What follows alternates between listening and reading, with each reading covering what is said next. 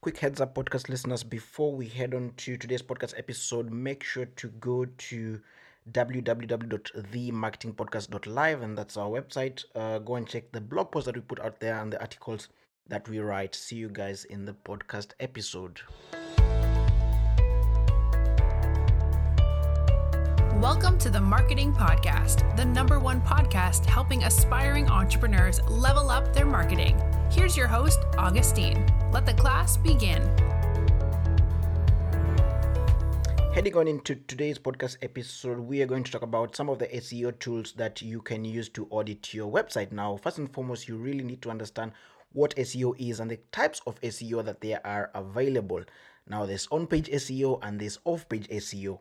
With on page SEO, we're talking about what you can do on your website, and pretty much it's something that you have much control over.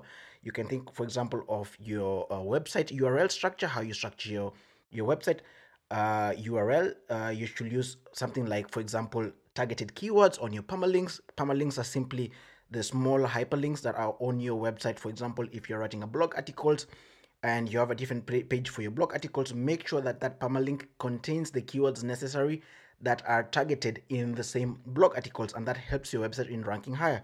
The other thing you can look at on on page SEO is your meta description. When it comes to writing your meta description, make sure first and foremost it's under 160 characters long. It's enticing to the reader or the one visiting your website so that they may be able to be interested in actually clicking through your link and going to your website. And anything more than 160 characters will not be used by Google in any way. So you want to try and keep it below or just under 160 characters. The other things are title tags, and you know most of these things. Pretty much everything on your website that you have control over. We can talk about your content, how you structure it, your meta tags, meta, meta tag description, as I've said, and all that. And now with off page SEO, it's pretty much what you don't have control over. And you can think, for example, when it comes to your backlinks, and we're going to talk about backlinks as well, and some of the tools that you can use to check up on your backlinks. Also your domain strength meaning uh, how, how much traffic are you getting? How relevant are you in the industry that you're in? Uh, do you rank for relevant search queries and all that? How many social shares do you get? Now some of the tools that you can use that are just under a hundred dollars that you can use to audit your website are for example number one Ahrefs that is A H R E F S, and it just goes for $99 per month, and you can use that to do keyword research and audit your website. And there are features like the Site Explorer that you can use to check on the performance of, of specific landing pages on your website. You can also use the second feature, which is Content Explorer, and you can use that to check uh, landing pages that are high performing on your website and tweak them. And also keyword explorer explorer you can use that to check on specific keywords when you're doing your keyword research and check which keywords uh, which keywords get how many how much volume per month and also their click-through rates. And also uh, audit your site when it comes to technical issues. It Ahrefs will help you find out if there's any technical issues when it comes to your website that is affecting your overall seo health.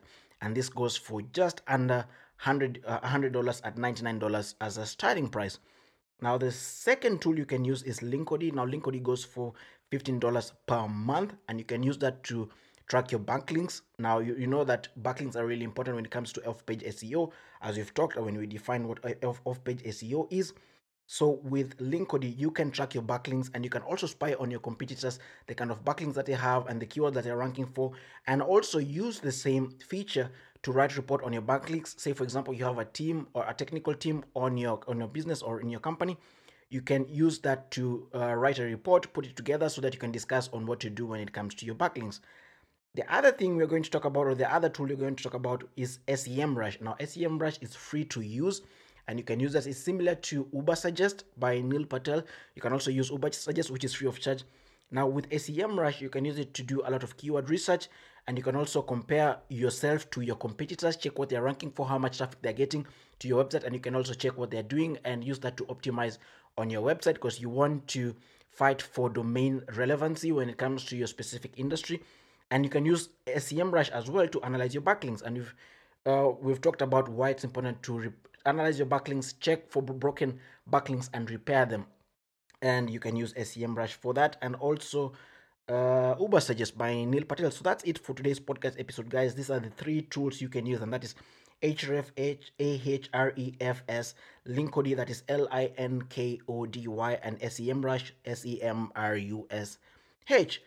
And uh, their prices now these are tools that just go for just below an hundred dollars if you're on a tight budget when it comes to your marketing. These are some of the tools you can use to audit and make sure that your website is up and running and that you're ranking for the right keywords and that you're ranking higher on Google and that people may be able to find you.